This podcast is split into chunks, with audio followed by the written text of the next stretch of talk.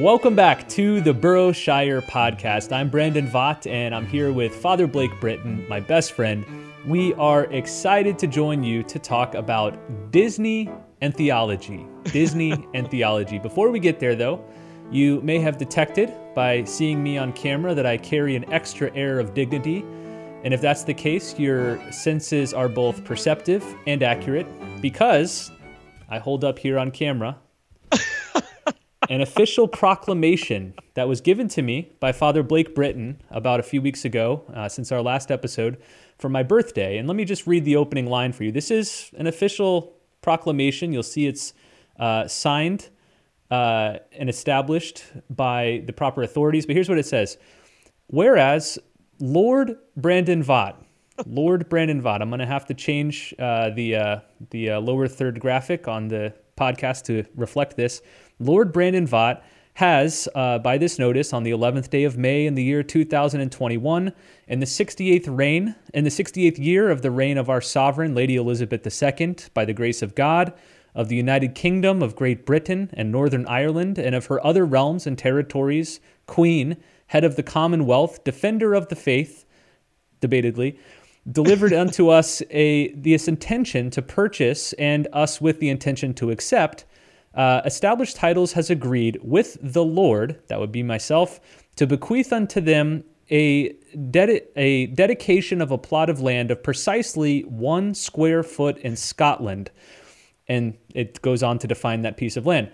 Long story short, I am now the owner of a small peerage, a small plot of land in Scotland, which has come with it the designation of Lord. Again, it's, it's official, it's right there, proclamation. so, Father Blake has his title of priestly father. I now have mine as Lord, and I expect it to be used every time you address me, Blake. Oh, most certainly, uh, Lord Brandon Vogt of Scotland. I will always honor that t- title here and forever. And I almost regret now buying that for you. I'm still looking I'll forward never to when, the end of it. When no, you and I, I mean, take it's, a. It's funny. Uh, Brandon and I were, were joking around uh, last time that we were visiting one another at Burrowshire, and just we know one another's hearts so well. We're such close friends, and so when we want to get one another a gift, it, there's always this investigation that goes into it, you know. And we just it's something unique and something that speaks to our character. And so I was looking for for something for your birthday and I stumbled across that in this commercial on YouTube, and I was like, let's see if if it's legit or not it ended up being totally legit. And I was like, okay, I want this, so I know that Brandon would want this. um, and so I'm very happy that I was able to get you that title of Lord Brandon Vogt and uh, Lord Brandon of Burrowshire. I think that has a wonderful uh, sort of ring to it. I'm looking forward to when we go to Scotland because I'm I'm very eager not only to defend my one square foot of land, but perhaps to expand it into yeah. adjacent areas well, I'm going to buy one as well. So I think the Vogt and Britton clans should unite and, you know, just start taking over uh, Scotland square foot by square foot. You know, we could have a very large territory there in Glockenshire. So. okay. Well, let us transition to the topic of our discussion today, which is Disney and theology. Now, we did an episode uh, a couple shows back on St. Augustine, which is a city here in Florida of which we're very fond and proud um, especially because both of us have grown up here in Central Florida. We've gone to St. Augustine for most of our lives.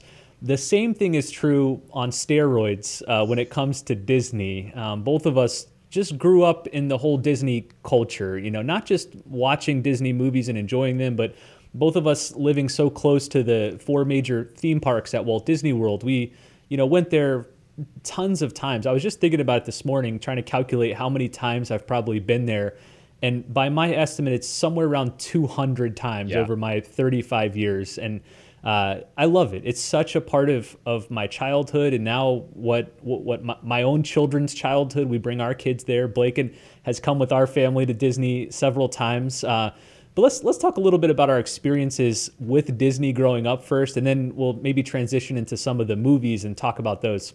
Yeah, that sounds awesome. Well, you start, brother, because I know you have a funny story with your own family at Disney.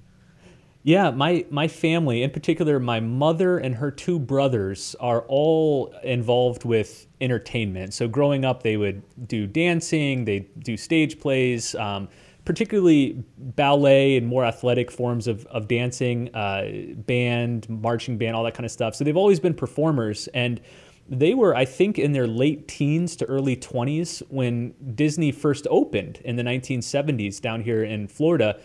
And so I, I always get this, I can't remember exactly if it was all three of them or one or two of them who were there at the opening ceremonies of Walt Disney World. Uh, but I do know that all, all of my aunts and uncles have participated in, in Disney by playing the characters, by performing on stage. Uh, my mom uh, played Mary Poppins. I, she, I think she was Gosh. either the first or the second Mary Poppins that they had. So my mother is is quite literally Mary Poppins. Um, my my mom and my uncles have played all of the Disney characters. So I think Goofy, Pluto, Mickey Mouse, uh, all the characters with the big uh, helmets. And they would tell me at the time like th- things have significantly improved in the costume department at Disney World to where now they're you know sleeker, more comfortable. You're standing out in hundred degree Florida weather, but back then when Disney first started, you, it was like you're putting a sauna on top of somebody, and right. the characters would faint left and right. They'd faint within the costume, so you'd kind of just be standing there. You know, the person would be knocked out, but they're still standing up with this big helmet on, and people would be taking pictures with them. Uh, but anyway, it goes goes deep in my family. Um, up until just a, a, few years ago, my uncle was working there, and so we've we've always had close family and close friends working at Disney, a part of Disney. So it's it's got a not just a personal connection, but a family connection for myself, and I know that's true for you too, right? D- Disney runs in the in the veins of the of the Britton family as well. It really does. Um, I have a similar story to yours insofar as my family's been involved with Disney for a while, but particularly my grandfather, and I'm a very proud, you know, member of the the Disney uh, fanatic group, I guess you could say. Um, but my grandfather actually knew the Disney family personally. Reason being is that uh, he was working as a machinist in a shipyard in Tampa, and he was trained on how to build build different forms of uh, machinations and machines. And one day, there was this man who came to him, who uh, had this idea of having a theme park in Orlando, and uh, this theme park he really wanted locomotive trains. Uh, and so he asked my grandfather, Would you be interested in taking and moving to Orlando to help build these locomotive trains for what would eventually become Walt Disney World? Um, and so my grandfather was the first and only foreman of Walt Disney for 40 years. Uh, and he actually is the one that built all the locomotive trains that are still at the Magic Kingdom till this day. Um, he took them from the Panama Canal project, they were shipped to Tampa. My grandfather would then uh, refurbish them rebuild them pretty much from scratch, inside and out, paint them. He would dedicate them to different members of the Disney family um, or their friends, and then put them on the tracks. And they're the same ones that are there to the, that are there to this day. So it, it was just incredible as a boy. Uh, for example, I got to see one of the trains before anyone else did when he first finished making the Lilly Belle, which is one of the green trains. Um, and it was just unbelievable. I went there and he had it underneath this wonderful tapestry, and no one had seen it yet. He just finished painting it, and he pulled it down. He said, "You're the first non-employee to see this." And uh, I was maybe like 10 or 11 years old at the time, and he picked me up at 4 a.m. that morning from my house, and I don't think I slept at all that night. and uh, and drove me down there. I got to go behind the scenes and see sort of Disney World at nighttime uh, when the park still closed. And uh, so it is. It's just deep in my blood. And obviously, having a grandfather who was active there for so many decades, we got free passes as much as we wanted. So um, I went there with my brothers and sisters and my family at least once a month growing up. I mean, we were there all the time. And like you, it's it's been hundreds of times. I never get tired of it. There's this special spirit of of childlikeness that Disney World possesses, um, and it really invokes that within your soul when you go there. You just feel you feel safe, innocent, and free. Uh, and, and, that and that's one of the things that Walt Disney really wanted. Walt was an amazing man. I mean, my grandfather deeply loved him and loved the Disney family. Um, and he was just a very virtuous, upstanding man who specifically loved family life and to support family life. And that was the main reason behind these parks and these movies was to encourage family values.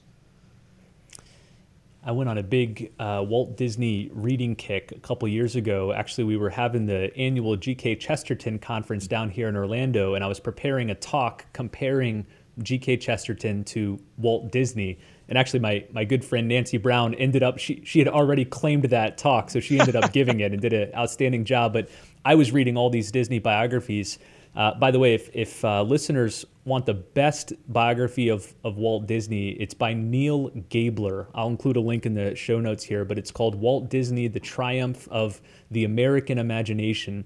Uh, fantastic, comprehensive biography. I think it's like five or six hundred pages. But anyway, what emerges when you study the person of Walt Disney is he wasn't he wasn't ostensibly religious. He was he believed in God, we're pretty sure, but didn't really go to church. But was a man of incredibly deep virtue, strong imagination, and pro family, as you were just saying. The, the whole Disney enterprise arose out of his desire to give to his his daughters what didn't exist. You know, a place like Disney World where you could go and enter into a story. You're not just riding rides and and having a good time. You're entering into a new world, entering into a new story.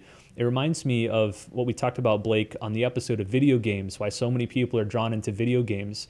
Um, it's not just like like the games people are into today are not like Pong, where it's Right. just a, a mindless diversion where you're just trying to play a game to win or something like that. The games that that draw most people are immersive, they're mission driven, they have purpose, and they they make you feel greater than you are. And I think that's the great secret to the to the Disney magic is they pull you into the story.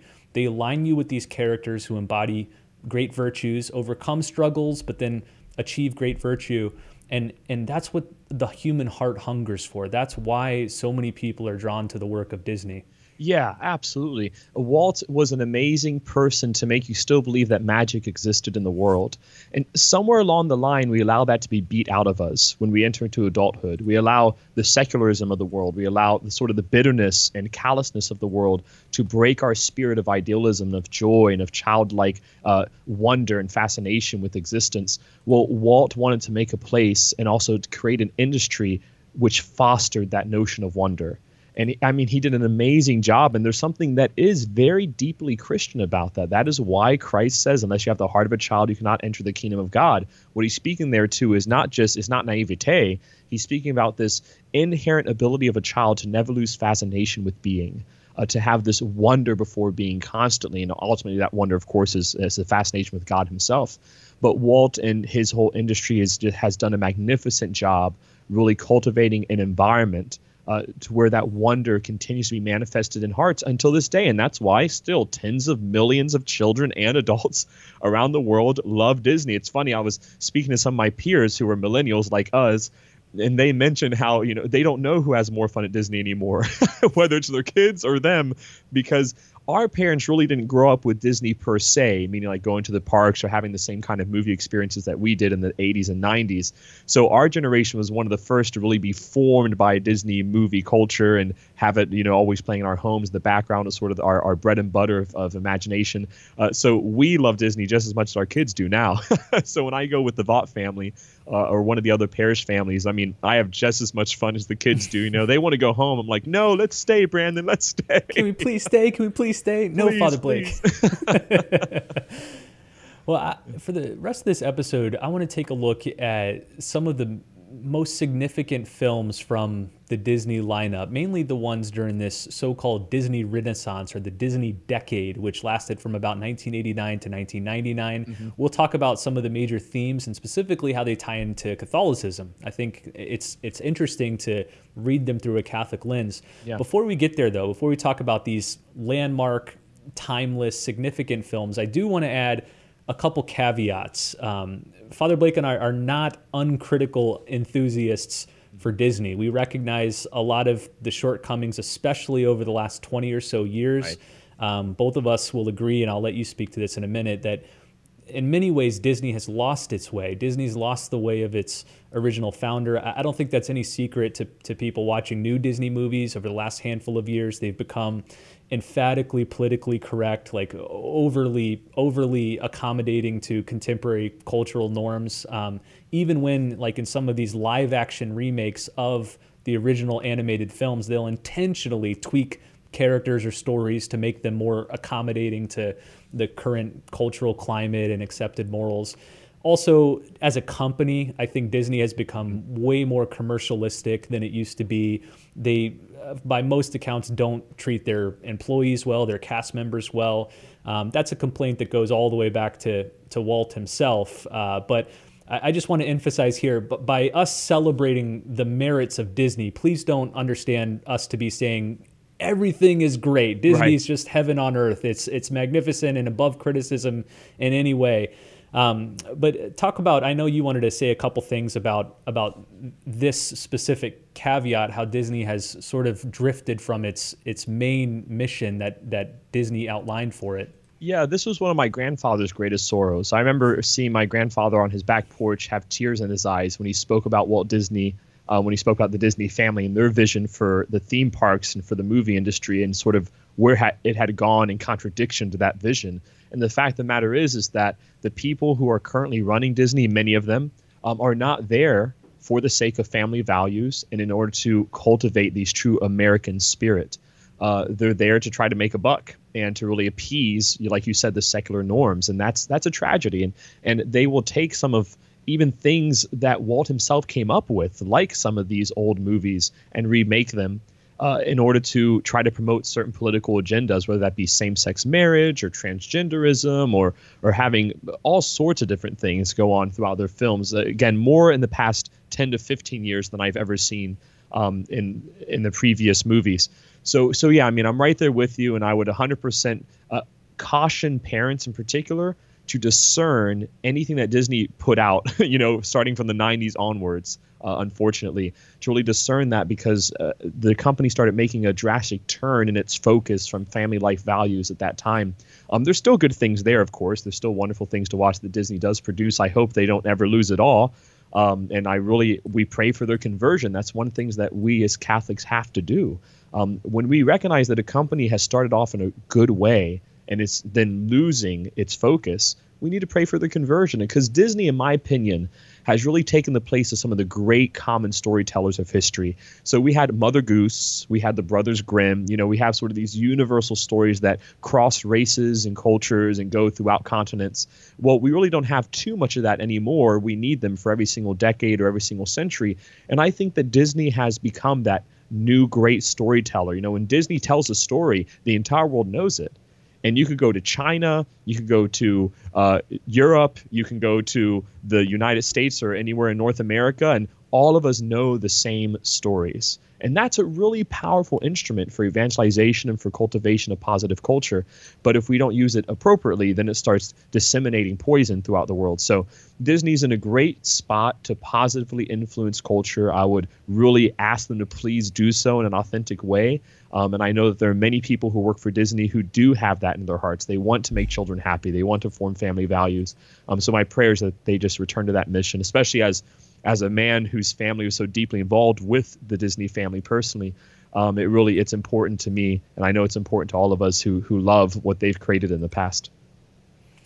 One of the things our family has really enjoyed is the release of Disney Plus. So I know a lot of readers and or readers, a lot of listeners to this podcast will know Disney Plus, but we signed up right when that came out. We like agreed to the three year deal because we're like this, we're gonna love this, and the genius of it is it it opens up the entire past library of Disney films. So our family spends most of the time like 90s and pre 90s in this right. massive Disney archive. In fact, w- one of the things we started doing is we we printed out a chronological list of all of Disney's films. I think going all the way back to Snow White, the first major feature length film, and we've been watching them chronologically, all in order. And some of these older films that are mostly forgotten are so splendid. Yes. Um, our one of the ones that really stuck out for our family was the original live action uh, version of Swiss Family Robinson. Oh, so good. Just, I, yeah, I, I, remember talking to you about it. Yeah, we we love. It's such a healthy depiction of a family of survival of discipline lots of religion in it because it's they're dependent on providence and so they're they're constantly mentioning providence praying to providence um, so it's it's this these early iterations of the Disney films where religion and transcendence are respected and taken seriously. Um, the early animated films are so great. So if any if any parent is looking to to take advantage of this Disney magic and storytelling, but's a little hesitant with the more recent films, Disney Plus is a is a way to to get into that and get back to the original films that Walt himself produced. Yeah, definitely. All right, well, let's talk through this Disney Renaissance because this is this contains most of the films that I think, and you would agree, are the most intriguing at the level of philosophy, theology, Christianity. So, just a, a, quick summary here beginning in the late 80s and then moving through the late 90s. So, a, a rough decade here, roughly 10 years. Disney released hit after hit after hit. Um, so you'll find Disney fans describe it as either the Disney Renaissance or the Disney decade. But let me tick off some of these films here that were released in this short 10 year span. It began with Little Mermaid, 1989. Next year, Rescuers Down Under. Next year, Beauty and the Beast. Next year, Aladdin. In 1994, Lion King. 95, Pocahontas. 96, Hunchback of Notre Dame, probably the most Catholic film Disney's ever released. Yeah. 97, Hercules. 98, Mulan. 99, Tarzan. Uh, what do you what do you attribute this success to? Why why all of a sudden in 10 years they released some of the classics of the classics among their hundreds of movies? Yeah, well, it was a reorganization of their team. So, uh, right during the 1960s, 70s time period, Disney was going through sort of a lull in movie making. It had had several successful films before that, but it was, uh, again, going through this lull. And one of the major things that contributed to that was a man named Don Bluth, who was a fantastic animator he decided to sort of go out on his own and make his own studio to compete with Disney. And he made some outstanding films that gave Disney a run for their money in that time period not least of which is something like American Tail. So that's Fievel. Fievel Goes West. We, a lot of us grew up with that. All Dogs Go to Heaven, Anastasia. Some of these movies that um, that people confuse for Disney movies. They're like, oh, I thought Anastasia was a Disney film. Well, that's why, because the Disney animator and creator who went off on his own. Uh, and so Disney was really scrambling to try to find a way to reassert itself as the king of this uh, animated child industry. Uh, and it found that in the form of two men you had a man named Howard Ashman, and then, of course, most famously, you had Alan Menken. Alan Menken. Now, Alan Menken, wa- they were both Broadway professionals, um, and they came in and started working with Disney to focus their films more on having a musical kind of feel rather than just being so story driven. Uh, and so Alan comes up with this idea of composing pretty much musicals um, that are set to anim- animated film and stories. Um, and so he writes the music for The Little Mermaid, which are some of these timeless tales that we know up until this day. Um, and he, Alan Menken, actually wrote the soundtracks for all the movies that we just listed except for Tarzan. That was done by Phil Collins, and it's noticeably different. Uh, Phil Collins, of course, is a pop uh, artist, um, artist, excuse me, and um, so yeah, so I, I wouldn't really put Tarzan with all of those, although it is part of the Disney Renaissance era category. Uh, but you know, a whole new world, part of your part of their world, uh, uh, Hakuna Matata, Beauty and the Beast, all these things are written by Alan Menken, and uh, you also had, of course, um, Elton John, who contributed to The Lion King. Uh, and so they just brought in some heavy hitter composers and started putting more focus on the musicality of the movies besides just the story plot. The stories are amazing as well. Um, so I think the combination of music, animation, and powerful stories is what really gave birth to this new age of, of Disney World. And it was amazing because very quickly they reasserted themselves as sort of the uh, the crowning jewel of animated industry. It was, it's pretty impressive, and like you said, until this day, most of us can sing sing the song the songs and name the stories from all these movies. You know. Let's look at a question a lot of people ask, especially parents. Uh, are Disney movies Christian? I hear that a lot, and it's a tough question to answer. Um, obviously, there's not a lot of explicit Christianity in most of the films. You'll be hard pressed to find a church or an explicit reference to God in many of the films. Although, I will note, many people forget this that in the original Fantasia film, there's a, a long sequence where you have these nuns, for lack of a better word, there's sort of these mysterious veiled women walking through the woods singing Ave Maria. Ave Maria, the heaven's bride. The bells ring out in solemn praise.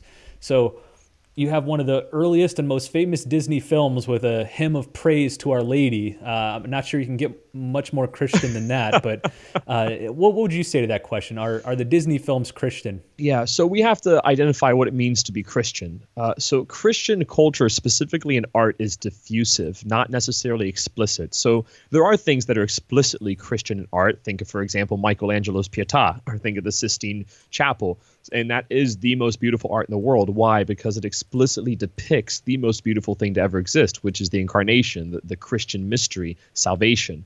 That being said, there are multiple ways to embody the ideals, virtues uh, of Christianity without being explicitly Christian.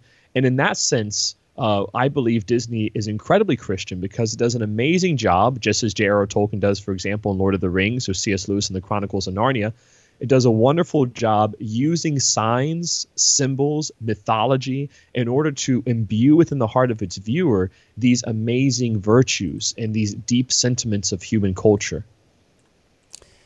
I'd agree with that. I'd say another thing that the Disney films do to prepare the way for Christianity is almost all of them recognize transcendence. Mm-hmm. You know, whether it's the magic of spells and fairy tales or it's just this idea that there's some governing force, something bigger here than just you know mere human decisions. They they almost all recognize there's something more to the world than just its material reality. I think Lord of the Rings does this in a similar way that it sort of primes the pump for an acceptance of a transcendent religion like Christianity because as young kids they're they're being reminded if not taught that the material world isn't all there is. And yes. so it might not be explicitly Christian, but I'd say it's kind of playing a John the Baptist role. It's preparing the way for Christianity so that like uh, it's it's the Tolkien Lewis line that Christianity is myth made real. Right. It's all the things you love about myths, but in the person of Jesus Christ they come true. All of the glory, the adventure, the sacrifice, the virtue, the honor, we love those things because God wired our hearts to anticipate them in Christ. And so Christ is the the myth made real, the true myth. Christianity is the true myth. And. Disney is a like a propaedeutic. It prepares the way for that. Oh, absolutely! It's amazing. Uh, a couple weeks ago, before school was let out with the kids, um, I was preaching a school mass, and we were talking about Peter and his conversion. You know, the fact that Peter denied Christ and Peter's coming back to Christ, and you could just go and preach a homily on that conversion itself, and the kids might get it. Most of them probably wouldn't. Um, but I started my homily saying, "Who here has seen Moana?" you know, Moana is, of course, a really fantastic Disney Pixar film. It's actually one of the best ones they've made, in my opinion. Um, and of course, every single kid in the entire church raised their hand. Uh, and I went through how Moana, in order to try to save her village, you know, finds the heart of Te Fiti and puts it back in, and how Te Fiti was really the good person all along, but her heart was taken out, and that's why she was demon, how we're all essentially good, and Peter had this essential goodness within him. Needless to say, Moana became this evangelical tool, and you could see the kids nodding their heads emphatically when I related Te Fiti and her salvation.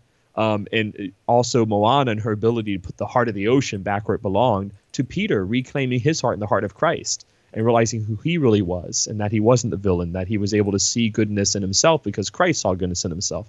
Uh, and it was just, it was beautiful. Like you said, it prepared their hearts to receive now a deeper seed of faith, which is the beauty of salvation and redemption. Uh, and that's something that we as Catholics really have to remember is that when it comes to evangelization, we have to be as gentle as doves and as cunning as serpents. And that necessitates the eyes to see grace wherever grace is to be found, to name it, and to use it for the sake of Christ and the gospel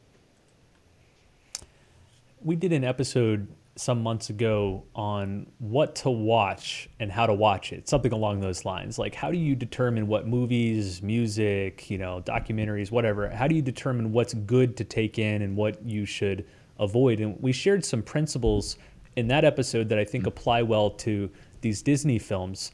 One of them was don't judge the merits of a film based on how explicit is its presentation of christianity Rather, ask yourselves do these movies help or hinder my faith? And right. under that umbrella of faith, you could include development in the moral life, you know, inculcation of virtue. Does do these films make me want to become more virtuous or less? That's a good litmus test for deciding uh, what whether something is not just compatible with but facilitates your your Christian faith. And by my book, most of the movies during this Disney decade, I, I would give an emphatic yes. I Yes. think not only do they harmonize with Christianity, but they facilitate it. They they draw you into the moral life and and call you to a greater virtue.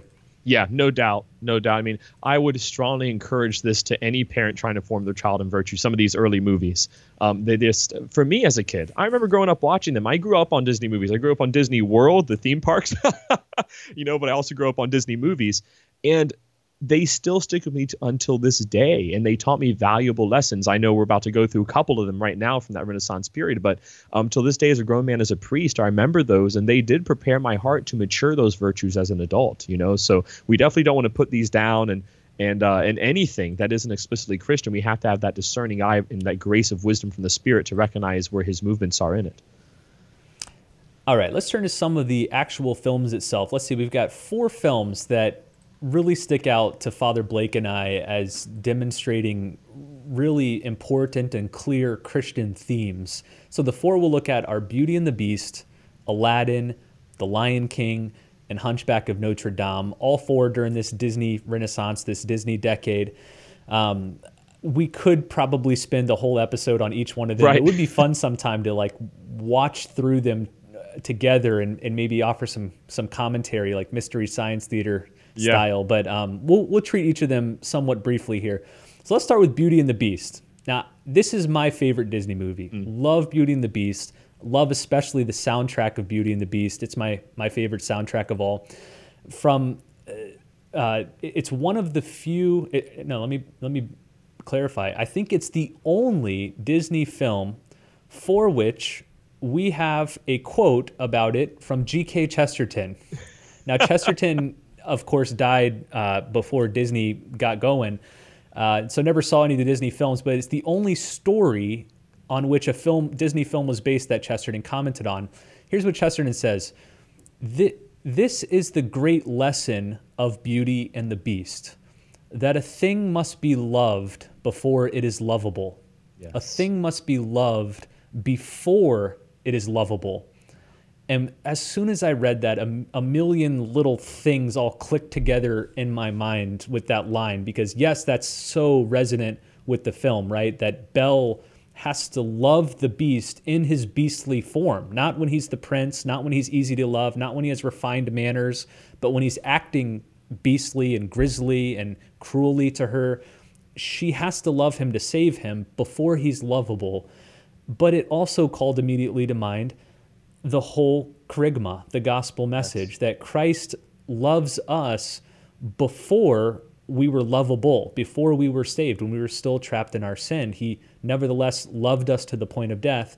And then flowing out of that, our call to love others, to will the good of others, especially enemies. You know, this is the the crux of the Sermon on the Mount and the most difficult and challenging line within it that we're called not just to love our friends and those who treat us nice, but to love our enemies. You're you're to love them even before they're lovable. So to me, that's not just the core message of of Christianity and not just its greatest fruit that that through Christ's death he's enabled Christians to love even the unlovable before they're lovable. But I love the the Chesterton analysis of that film. Uh, you want to say something else about Beauty and the Beast? I could say a ton about Beauty and the Beast. uh, as a musician, I mean, again, I could do a whole podcast episode just on the music of Disney. Um, Alan Menken is a genius. Uh, my brother's professional composer. He composes orchestrations, and he says Alan Menken is one of the great geniuses of our time. You know, along with John Williams and and some of these other American composers. Uh, he just has this ability to make even simple chord progressions sound fresh and new. Uh, and I know you and I will listen to Disney soundtracks by Alan Menken on a on a regular basis. So the soundtrack, putting that aside, it's magnificent and it's one of the best I think Disney has ever produced. As far as the story goes, the animation, the way that Disney chose to wrote, uh, excuse me, to write the story. Uh, one thing in particular sticks out to me. When I was teaching middle school humanities, I required that my eighth grade class watched the final scene of Beauty and the Beast, the Disney version, the animated uh, Beauty and the Beast, because in that scene, you have the Beast who has surrendered beauty. So he fell in love with beauty. He realized that beauty loved him, And that is what gave him the power to now let it be free. So before he was trying to possess beauty to use it to in order to liberate himself from the witch's curse. But it's only when he authentically falls in love that he lets that he surrenders beauty. Let's go let lets beauty have its way. And so then Belle leaves. And he's resigned himself to being a beast for the rest of his life, but that's more important because love is more beautiful. Uh, and that actually drives him then to selflessly sacrifice himself against Gaston in that battle. And he loses his life. So now he surrendered not only beauty, but he surrenders his own existence for the sake of this woman that has called out his greatness, that's truly loved him as he is.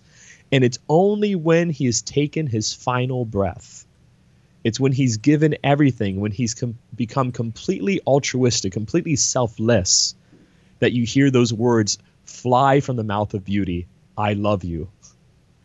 And when those words are spoken, the beast life is renewed within him. There's something so mystical in that for our own Christian journey that we most become ourselves.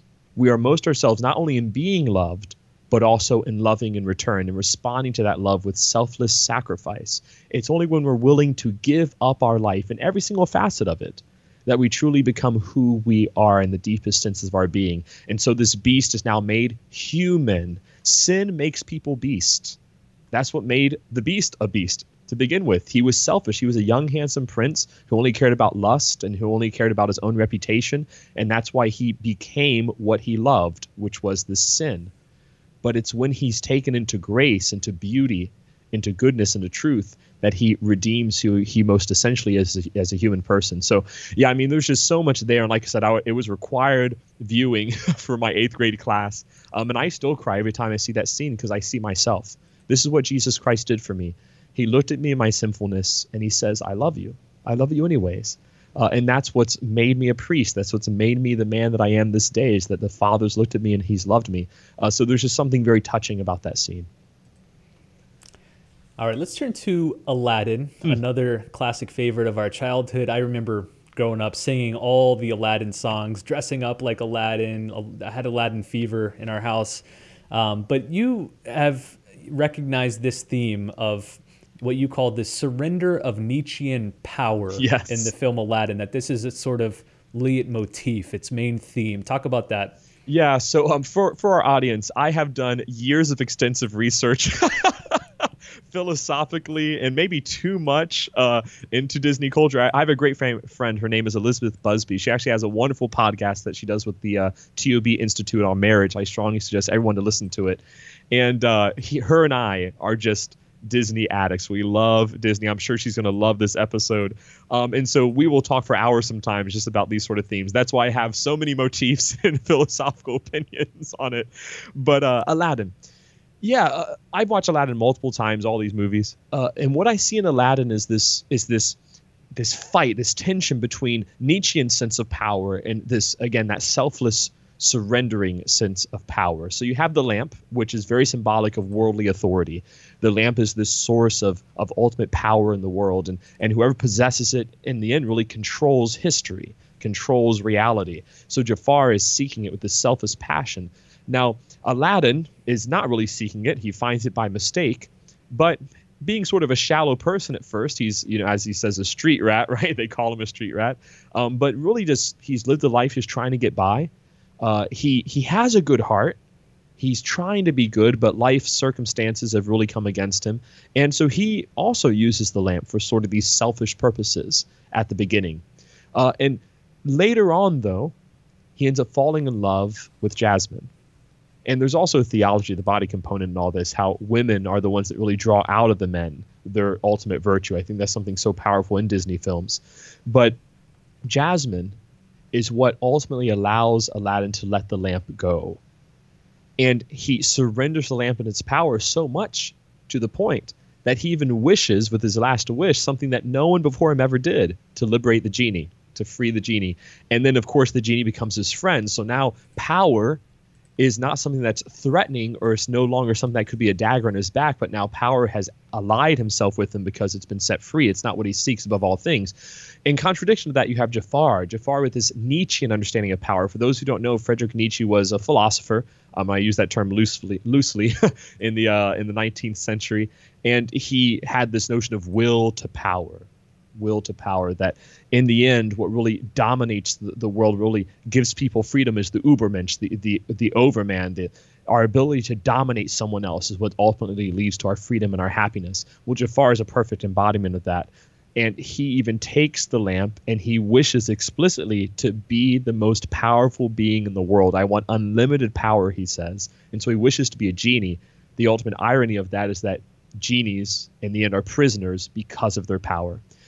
That reminds me, by the way, of Gaudium et Spes, when it mentions on its section uh, regarding technology how although man has created magnificent things in the past century, these things have simultaneously been his greatest source of sorrow. And power, when it's used for its own sake or for the sake of ego, never ends well. And I think that's a great lesson from Aladdin that our kids can learn as they watch it is that no matter how much you may seek power, no matter how selfishly you may use it, in the end, you'll always end up miserable, or even worse, you'll end up a prisoner. Mm, well said. You see the theme of of slavery and being trapped. Yeah uh, and all the major characters of Aladdin, even Jasmine is trapped within her palace. You know, she she references her little bird in the cage. It says that bird's more free than I am. Yeah. Even though I'm trapped in luxury, I'm still a slave. And I see that theme too in just about every Disney movie throughout this period. Um, this this sense that unless this pursuit of power, but with that power comes not more liberation, but more slavery. Yes. I'm thinking too of all the recent Marvel films. That's basically the theme of every villain in every Marvel film is the pursuit of unlimited power and control. Thanos in the Avengers series is, is the example par excellence. But what these movies keep reminding us again and again and again is that the more power you pursue, the more trapped you become by it. That yes. you're you're you're creating your, the own your own shackles that are going to enslave you. You think power will liberate you, but it won't. Selflessness and and delivering your will to the will of God and the will of, of the good is what will liberate you, what will make you truly free and thus truly human. Yes. that's like the, the repeated message of all of these movies. You see it again and again. Yes, absolutely. All right, let's turn to a third movie from this Disney decade, this Disney Renaissance, and that's The Lion King. The Lion King. Oh. Uh, man, so many quotable lines in this. And I must say, like when I when I saw this film as a kid, I loved the story and it was deeply moving. But then uh, rewatching it as a parent, when you see when you view all these Disney movies, these classic Disney movies, through the parent child lens, having been a parent, it unpacks so many new layers and it's it's I've rewatched some of these classic films and have had tears in my eyes. You know, nobody nobody does better than Disney and Pixar now, especially this dynamic between parents and children. You yeah. know, everything from The Lion King all the way up to Finding Nemo. Um, I think they've honed in on this primordial bond between father and son, between mother and daughter. Um, think through like all of these major, Uh, even recent films, the, the parenthood dynamic where the parents die away. You know, almost every Disney movie, the parents die like pretty right. quickly, or they have recently died, and so there's this wound, this emptiness among the people trying to figure out who am I, what's my identity, what's my mission, and we see that, don't we, in The Lion King? Oh yeah, I I have a whole talk that I literally travel and give retreats on just about the Lion King. so uh, for me, the Lion King and Father Blake can place. come to your parish or your diocese and give his talk on the Lion King. Bring yes. him into your parish. And believe it or not, it's funny because I have this brochure thing that when I get invited for conferences or retreats or something, I you know I send it out. It has a list of all my talks, and this is one of the most popular ones. It's hilarious, especially for young adults and teen retreats, you know. Um, but even some of the adults, they, they just they just love the Lion King, sort of the Disney theology talk. Um, but the Lion King is the first Disney movie I remember seeing. Um, and it's it holds a very special place in my heart because of my relationship with with my father in particular. Um, when Mufasa and Simba are sitting there under the stars, uh, and Mufasa's telling him about all of his ancestors and his responsibilities and how much he loves him as a son, I was blessed with a very good father. Uh, and my dad used to do that with me. We'd sit out in the backyard and lay down. He'd put down a blanket and we'd look at the stars and he would tell me stories. Uh, and so until this day, Lion King just really brings me to tears thinking about my father. Uh, there's so much in this film that is Catholic. Uh, but one of the foundational elements is the notion of identity, vocation, and woundedness. So you have Simba, who is the beloved anointed. He's literally anointed by Rafiki, aka the priest. He's anointed by Rafiki at the beginning of the movie uh, through a really a, baptismal sense of ritual. Uh, he's anointed a prince, an heir of the kingdom, the kingdom of his father, just as we're anointed heirs of the kingdom of God. And the enemy comes, Scar, and slays his father. And what's fascinating is there's there's this scene that I use in all my talks of Scar crawling down from a single tree that's in the middle of this desert and Simba sitting underneath it. He's slithering down like a snake from this tree and he tempts Simba to try to roar. So Simba tries to make Simba really show himself, have to prove that he's lion enough, that he's strong enough in order to be Mufasa's son. Well, that's the snake in the Garden of Eden. Does God, did he really tell you that you couldn't eat from this tree? Are you really a beloved daughter of God, Eve? Are you really a beloved daughter of God, Adam? You know, so Scar is just planting these seeds of doubt within Simba's mind about his own uh, dignity as a prince of all the lions. And that ultimately leads to Simba be- believing that he's the one who murdered his father. And after Mufasa dies by being trampled through these wildebeest, he sacrifices himself. Scar comes in and he says, What have you done? Very accusatory. And he convinces Simba that he's a murderer. He says, "You, mm. you are a murderer." So he defines his entire existence according to this sin, according to this fault. That's what Satan does with all of us. You can watch our episode on spiritual woundedness. I go into much more detail about this. But the enemy is always keen on defining us by our wounds by our faults, by our failures. And it wasn't even really Simba's fault. Scar was the ultimate culprit, but he convinced Simba that he's the murderer. And Simba takes this and he falls into that woundedness and despair and he runs away. And what does he do? He ends up le- leading a hedonistic lifestyle of selfishness, Hakuna Matata. It means no worries. He meets these friends who I always call, you know, these are the frat friends that you meet at college who are like, ah, oh, come on, you don't need to have that past. Don't worry about it. Just eat, drink, be merry, for tomorrow you die. So really, at first, Timon and Pumbaa are not the best of friends. Um, they're they're convincing Simba just to drown himself in the pleasures of this life in order to go away from his woundedness. It's only when Nala, the feminine genius, comes into play, and she rem- says to him, "Have you forgotten who you are, Simba? Have you forgotten about Mufasa?" And Simba's fighting against this now because she's reminding him of his essential character and identity. And ultimately, it's him meeting Rafiki, who, again, is the priestly character. And Rafiki takes him to this forest. This forest is filled with weeds and vines, and Simba's getting trapped on the inside, and he's tripping and he's falling all over himself. That's all the wickedness of life that he's gone through. That's him ripping through his selfishness and his ego. And then he finally comes to a pool of water. And Rafiki puts his face to the pool of water and in there, he sees his father's reflection, and that's when Mufasa says, "You are my son." And Simba remembers his identity. I mean, that's the baptism. Rafiki's bringing him back to his baptismal identity, and that's when, of course, Simba goes and combats the enemy. He puts the enemy on his back, Scar, and says, "You're the murderer. I'm not the murderer. You're the one." the enemy is the one who put that lie in me and he's putting it back on the enemy again and that's what now allows him to be king all the places that were dead are now coming back to life. That's reminiscent of the psalm that the valleys that used to be barren are now filled with springs of life. I mean, so again, I could go on and on, but within that film, you see all these Christian sentiments, and ultimately, it's about fi- remembering who we are as beloved sons and daughters of God, and not allowing the enemy to t- steal that identity from us. You know, the Lion King is not a perfect depiction of Christ, but uh, Simba is a Christ figure as well. That, you know, as you just explained, yes, he's certainly a metaphor and a parallel for human experience, trudging through the, the darkness, overgrown weediness of, of sin. You get to the, the graveyard where they have all the, the bones yeah. and the jackals and the hyenas, and you need to discover who you are and stand up and, and find redemption and conversion. All that's true. But Simba, I think, also is a strong depiction of Christ, especially in his relationship to the Father.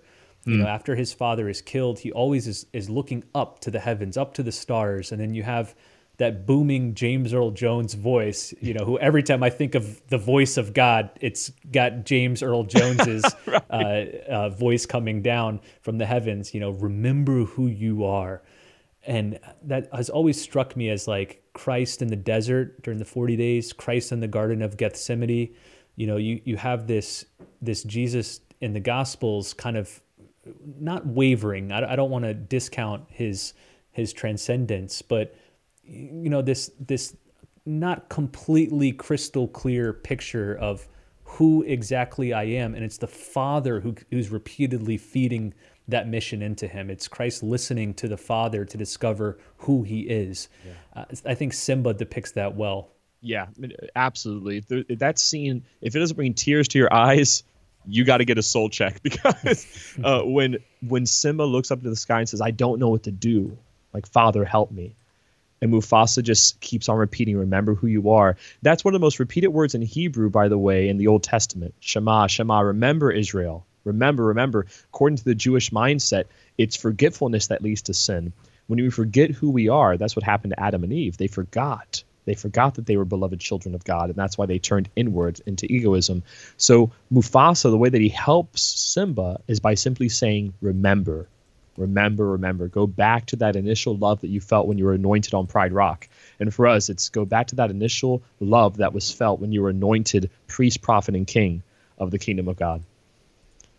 All right, we've done Beauty and the Beast, Aladdin, Lion King. Those are actually my number one, three, and two favorite hmm. Disney movies. For me, it's Beauty and the Beast, Lion King at the top, and Aladdin right behind them. But let's do your favorite Disney movie. Yes. I know I know for a fact is The Hunchback of Notre Dame.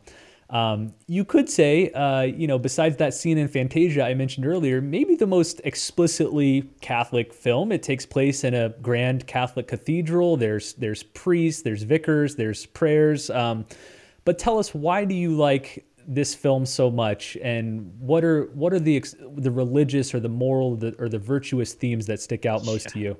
Well, on a more superficial level, I mean, the music definitely. Alan Menken himself said it was one of the best compositions he ever wrote, and I agree with him. Along with Beauty and the Beast, this is probably the best Disney music that there is. Just its quality, its its depth, it's of course their lyrics are magnificent. They use Latin on a regular basis in their hymns that they sing throughout the movie. So it's a very it's just Catholic to the core, unabashedly Catholic. They chant the Salve Regina in the film. They do the Mea Culpa, the Confiteor. It's just it's it's unbelievable. Um, so many things to say about The Hunchback of Notre Dame. Yes, by far my favorite Disney movie. So at the beginning of the film, we see how Jean Claude Frollo, and this is loosely based, by the way, on Victor Hugo's book, The Hunchback of Notre Dame, uh, which is quite an epic, typical Victor Hugo book about this thick. Uh, but uh, Jean Claude Frollo is fighting against gypsies, uh, these sort of gypsies that are invading the city of Paris um, at the turn of the 18th century and uh, he ends up killing one of the gypsy women who has a child, and the child's deformed, has a, a, severe physical disability. And Frollo wants to murder the child by throwing it down a well, but the deacon of the cathedral comes out and challenges Frollo and says, "What have you done? You've killed someone on the steps of Notre Dame, on the steps of Our Lady, and you have to make retribution for this sin." And as uh, retribution, as this reconciliation with Our Lady, Jean Claude Frollo is entrusted with raising the child that he was going to kill, whom he names Quasimodo, which in Latin means half formed. Uh, and Quasimodo is put in the bell tower since Jean Claude is this proud, uh, sort of arrogant man. He doesn't want anyone to know that he's raising the child, uh, and he's under the care of the monks and the priests there at at the Basilica of Notre Dame. After that opening, a single line is sung, and that line is, "What makes a monster and what makes a man?" That's the theme that underlies the rest of the movie, and it's really done through th- through four characters. So at the center you have Esmeralda. Esmeralda is one of the gypsy women. She was a child when Quasimodo's a child, and now she's an adult, and she's a dancer. And she really represents the liberation, the freedom of the human spirit, um, what it means to have a human life that's fully alive. So she's not lustful, she's beautiful, she knows her beauty, she is very engaged in reality. She sings a song called God Help the Outcast, that, which is one of the most beautiful songs of the whole film, where she's literally asking the Blessed Mother to, to give refuge to the homeless and to the poor. So she just has this sort of well rounded, full human life. And around Esmeralda, they do a great job constructing, again, based on Victor Hugo's notion, these three characters who are struggling to have the fullness of life Quasimodo, Phoebus, who's the captain of the guard, and Jean Claude Frollo, who by that point is one of the judges of Paris and considered a very pious and holy man. And you see these three characters all respond in different ways to the fullness of life that is Esmeralda and her beauty. They're all attracted to her, but they respond in these three very different ways. So you have Jean Claude Frollo, and Frollo responds with, at first, this puritanical notion that how could this filthy woman, how dare she dance and show herself? She should cover herself more. She's a demon from hell. I have to destroy her. I have to burn her at the stake. But secretly, as John Paul II teaches in Love and Responsibility, Puritan, Puritanism is not actually purity. Puritanism is always a cloak for a hidden lust within the heart. And Frollo secretly lusts for Esmeralda. And this lust eventually consumes his mind, his heart, his body, and soul, so much to the point where he says, Either you will be mine and I will have your body, or I'm going to burn you at the stake. So you see this perverted response to the fullness of life, this this response that just wants to take life for itself and to devour it from the inside out for its own selfishness and lust. Then you have Phoebus. Phoebus initially lust over Esmeralda openly, but as the story progresses, he learns to love her with this romantic, pure, agapeic sense of love until he eventually abandons his career and he suffers the pains of death in order to show his love to Esmeralda, and he's ultimately spared. Then finally, you have Quasimodo. Quasimodo, who, of course, in his own disabilities, cannot have a full understanding of this romantic sense of love, although he's infatuated with Esmeralda in this pure sense, because Esmeralda shows him kindness when everyone else is mocking his disability. And so he wants to be romantic with her, does not possess the capacity appropriately, and over time he learns to be friendly with her in this platonic notion. He he develops this deep friendship with Esmeralda and ultimately, it's that friendship that leads Quasimodo out of the shadows of the bell tower into the public square, and he's accepted now by the entire city of Paris. So there's so many anthropological points that are expressed in this film that I could go on for hours. Mainly that line, however, that I'll return to is what makes a monster and what makes a man. In the end, what makes a monster is whenever we turn inward. When we live a life of self- selfishness like Jean Claude Frollo and like Phoebus was living in the beginning, we only want to live a life that feeds our own desires. But what makes a man, what makes someone human? Selflessness and love, giving themselves fully to another. That's what makes them human. Uh, and the movie actually ends with that line What makes a monster? What makes a man? Tells the bells, the bells of Notre Dame, of our Blessed Mother. You know, to bring it full circle back to Beauty and the Beast, you see that same theme, that same dichotomy between monster and man. You have the beast who clearly looks like a monster and acts like a monster. And then you have Gaston, who is this paradigmatic manly man, you know, who's strong and he hunts and he's misogynistic and everyone loves him, you know. But what the story reveals throughout the end is that the, the roles are quite reversed, that it's actually Gaston, the monster, undeniably, and the beast, who only seems to be a monster because of his looks, but is actually revealed to be substantially a man, the, the most you know pure man that that you could find because he's a man grounded now in love. So yeah. that's another uh, overarching motif of all all the Disney films is appearances can be deceptive. That what may look like a monster or a man can be actually the opposite. Yes, yeah, and that again teaches us from a young age that things are not always as they seem. Uh, but we need to learn how to see with deeper eyes. That's one of the mm. greatest gifts that Disney gave me as a child growing up, and that my parents helped form through conversations watching these movies. And I know we'll get to the parenting of uh, of Disney kids here in a minute, but uh, but for me, we, you know, we would watch these movies growing up, and then my mom, who was just my mom's a master. She's literally a theologian, but she's just a master of these kind of storytellings and forming virtue in children. But my mother, my father would talk to me about these movies. We'd think through them. I would cry sometimes watching them. My mom would be like, "Why are you crying?" And not in a sense of accusing me, but really she she wanted me to learn the source of my tears. Well, I'm crying because it's beautiful. Why is it beautiful, sweetie? You know, why do why are you crying? What touched you? What made you cry? Well, he lost his dad, or he lost his mom, or he gave up his life for her. And and so it's forming these virtues deep deep within my soul. And that's one of those great gifts of Disney is that it teaches children you need to see with a different kind of eyes the eyes of the world are deceptive, but the eyes of the heart, the eyes of the soul, those are the ones that really see deepest into reality. I think that line, things are not as they seem to be or things are are not as they appear is actually explicitly said in Aladdin a few Yes. times if I'm not mistaken. Yeah. And it strikes me that that is an anti-materialistic philosophy that that we're indoctrinating our children in in a healthy way. Yes. That the material world is not all of reality, that things are different than what they may seem. And I think it's also a propaedeutic to transubstantiation, to use a, a, a mouthful of jargon right there. Right. But it's it's teaching our kids to understand that the Eucharist is perhaps not as it may seem, that to our senses it appears to be bread and wine, mere material elements, but that the deeper reality is something substantially different. So here's my argument that the Disney films are the best Eucharistic formation program you can give your, your kids. So let's scrap RCIA and just watch Aladdin. Just and, watch and Aladdin. Aladdin exactly. King and I'm sure we won't get any hate mail for that, Brandon. Well, people people can't accuse us of not making bold proposals after right, that. exactly. I'm sure. I'm going to email tomorrow from the office of Bishop John Noonan. Uh oh. Father Blake, you've been. Uh, thank you for volunteering to be reassigned to Ethiopia. We look forward to your mission. where you can watch as many Disney movies as you like. Yeah. okay, let's let's close with a, a couple more thoughts. Now we've talked about the history of Disney. We've talked about some of the significant key films, especially those in the '90s. Let's talk about Disney and parenting. We've skirted around this a little bit. I've talked about how our family loves Disney Plus. You know, obviously not every movie, not every show on Disney Plus. We're very discerning, but we we're a movie loving family. I know your family is too, mm-hmm. Blake. And we have spent hours and hours and hours enjoying a lot of the classic Disney films over and over again, watching them, talking about them.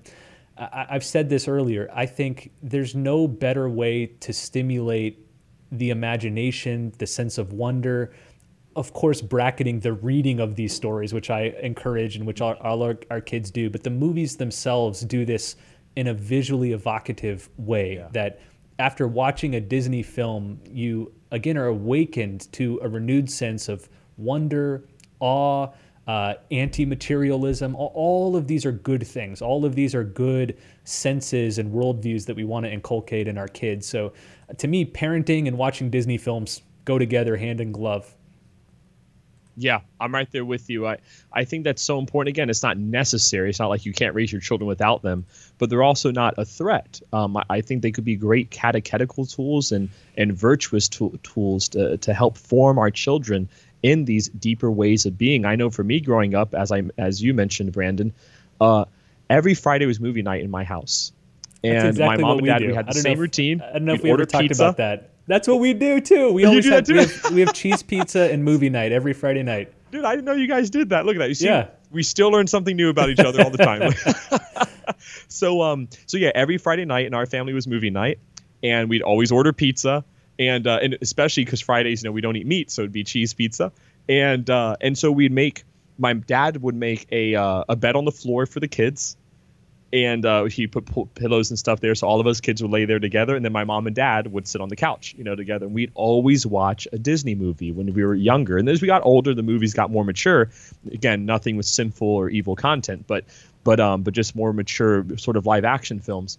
But when we were kids, it was always Disney movies every Friday night, and it really did form my childhood in a very positive way on multiple levels. So again, on the levels that we've spoken about, so this virtue formation, uh, the fact that I'm learning things from these films, but on a deeper level, my mom and dad were on the couch together, and we, I was there with my brothers and my sister, and our family was with one another.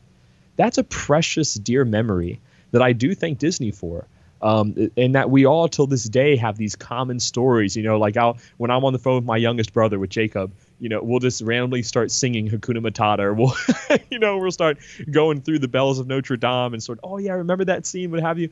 So there's just this unitive uh, factor as well, and this common language that I think's given through the great storyteller of Disney. Uh, that's really, really amazing. So I'm right there with you. I mean, my family is totally formed. We're a movie family because we're a very philosophical family and films tend to be very philosophical and theological. So we enjoy watching movies uh, for that reason, and Disney is no exception.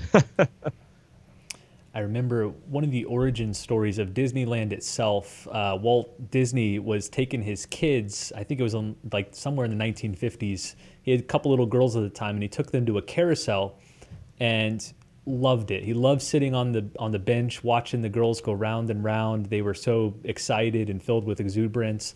And the thought struck him sitting on that bench that the carousel is a, a, type of entertainment or attraction that brings the family together, mm.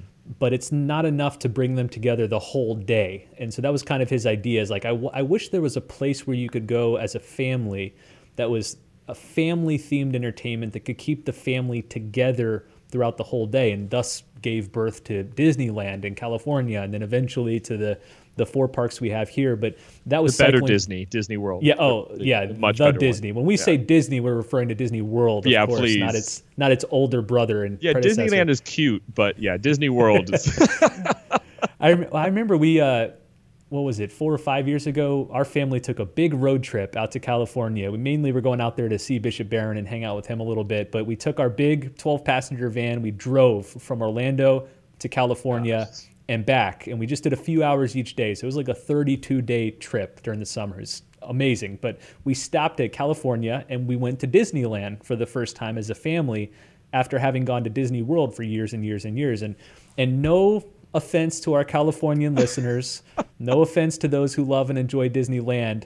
Um, I think if you had only experienced Disneyland, it would be amazing. But going from Disney World to Disneyland, it's kind of underwhelming. Oh like yeah. We, you know, we we did not do any of the attractions that were the same as the one in Orlando. So when you exclude those, there was barely enough to fill like half a day or three quarters of it. It's so much smaller, so much more constricted and packed.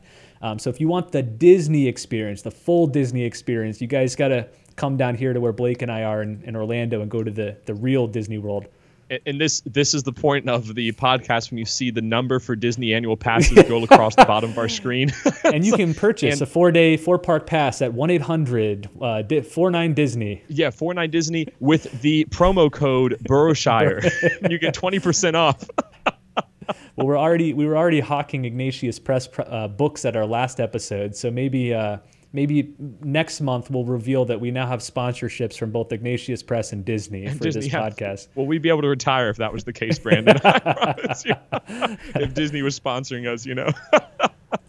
All right. But, well, let's let's wind to a close. Any final words about Disney, the faith, theology, anything else? Yeah, yeah. I mean, a lot of people may ask, you know, why have this episode? I think a lot of people are going to love this episode. I know some of my friends in particular just have been dying for us to sort of speak about Disney and theology. But some people may, may be asking, like, why? Why is this important? Why do you see this as relevant?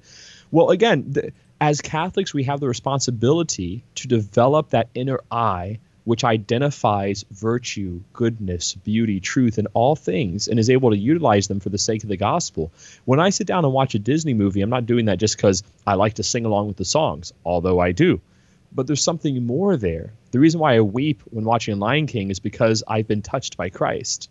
It's because I, have encountered the Lord. And I have to also recognize the fact that there are hundreds of millions of people on this planet who have also cried watching The Lion King and there's a bond there that unites us. And we have this obligation to understand that bond to know why that is in order to draw and to mature it to its higher good which is the salvation of souls. So that's the purpose of this podcast at its deepest level is we we're always trying to form our own hearts and to grow with our fellow millennials and gen z in that art of discernment and that art of of being able to identify and see grace wherever grace is to be found, as St. Augustine says. Um, and so I'm those are the closing thoughts I'll leave you with. I mean, I, I do encourage parents, if you haven't, um, to especially for some of those earlier Disney films, please watch them together as a family. You know, Friday movie nights are a great idea. Um, I just cherished them as a child, and now I know that that the Vogt family does that as well. But um, you know, anything like that is just so good and informative for for your kids. Um, and then uh, yeah, so I, that's sort of where my heart is on it. It just struck me now that I think the the group that has continued this tradition of storytelling in the original Walt Disney framework is Pixar. Yeah. You know, Pixar now is owned by Disney. Steve Jobs sold it to Disney for like $7 billion, something yeah. like that. And you could argue they've maybe veered here or there from their original storytelling mission, but I think Pixar picked up where the original Disney animators left off. Yes. And so maybe maybe our listeners can tell us if you want us to do a, a follow up episode on some Pixar films. You know, think about Toy Story, Finding Nemo, which is resonant with Christian themes, or Oh, yeah. you know, The Incredibles, or Cars, or Up, or uh, WALL-E. All, all of these deeply thoughtful and moving films. Maybe maybe we'll do a, a Pixar and theology episode in the future. Oh, I would not mind that at all. We could just start another podcast called Disney Theology Let's for the not, next let's not, ten years. Let's not stop here. We'll do. We'll just do another hour here on Pixar and theology while we're going. Yep, exactly. Sounds good. All right. Well, listen. Thanks so much for joining us, for listening, for watching. All your kind words of support and encouragement. Blake and I get the emails. We see the comments. We we love doing this podcast and and the joy that it's brought so many of you. So Thanks for joining us for these conversations, and we'll see you next time here on the Burrowshire Podcast.